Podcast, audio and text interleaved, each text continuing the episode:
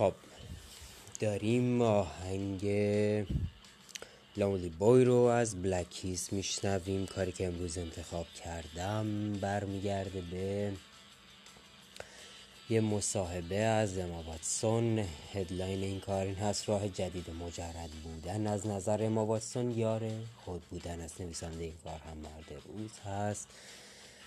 این کار رو می‌خونم.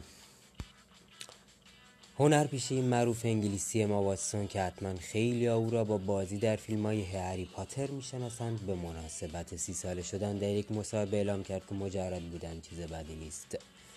بعد افزود که موقعیتش را می‌تواند یار خود بودن self partner بنامد. این ادعای او البته فرق دارد با آنها که می‌گویند عاشق خودشان هستند و حتی با خودشان ازدواج می‌کنند. او در این مصاحبه نمی‌گوید که رابطه عشق و حتی ازدواج را رد می کند او فقط می‌گوید که با مجرد بودن خودش کنار آمده است و موقعیتی که دارد را دوست دارد. حیف شد. حدود نصف افراد 18 سال به بالای امریکا مجرد هستند و افزایش آنها مختص امریکا نیست و مجردین همه شهرهای بزرگ دنیا یکی از بزرگترین گروه های اجتماع هستند. هرچه بر تعداد مجردین افزوده اضافه می شود شیوه های متفاوتی از مجرد بودن هم به ناگزیر شکل می گیرد بعضی ها دلشان نمی‌خواهد مجرد باشند. بعضی آمادگی زندگی با یک نفر دیگران ندارند. خیلی ها جدا شدند و درصدی از آنها تصمیم آگاهانه گرفتند که همیشه مجرد بمانند. پردن پر. اما یک تصور عمومی قدیمی هم وجود دارد که مجرد بودن را مثبت نمی‌بیند. و حتی نشانه بیورزگی و بدشانسی آنها می‌داند اکثریت مجردها ولی ترکیبی هستند از آنهایی که اگر امکانش باشد زندگی مشترک رو هم جدی می‌گیرند و تجربه می‌کنند.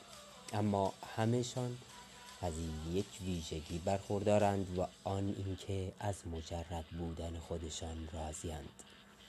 Yeah.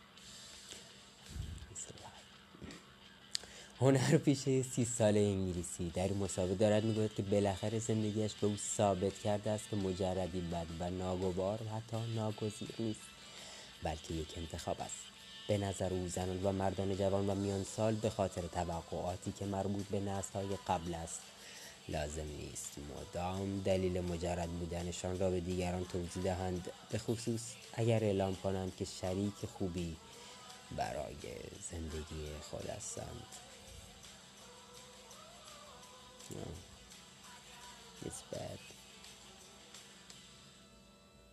That's it. خوب و خوش باشید تا پادکست بعدی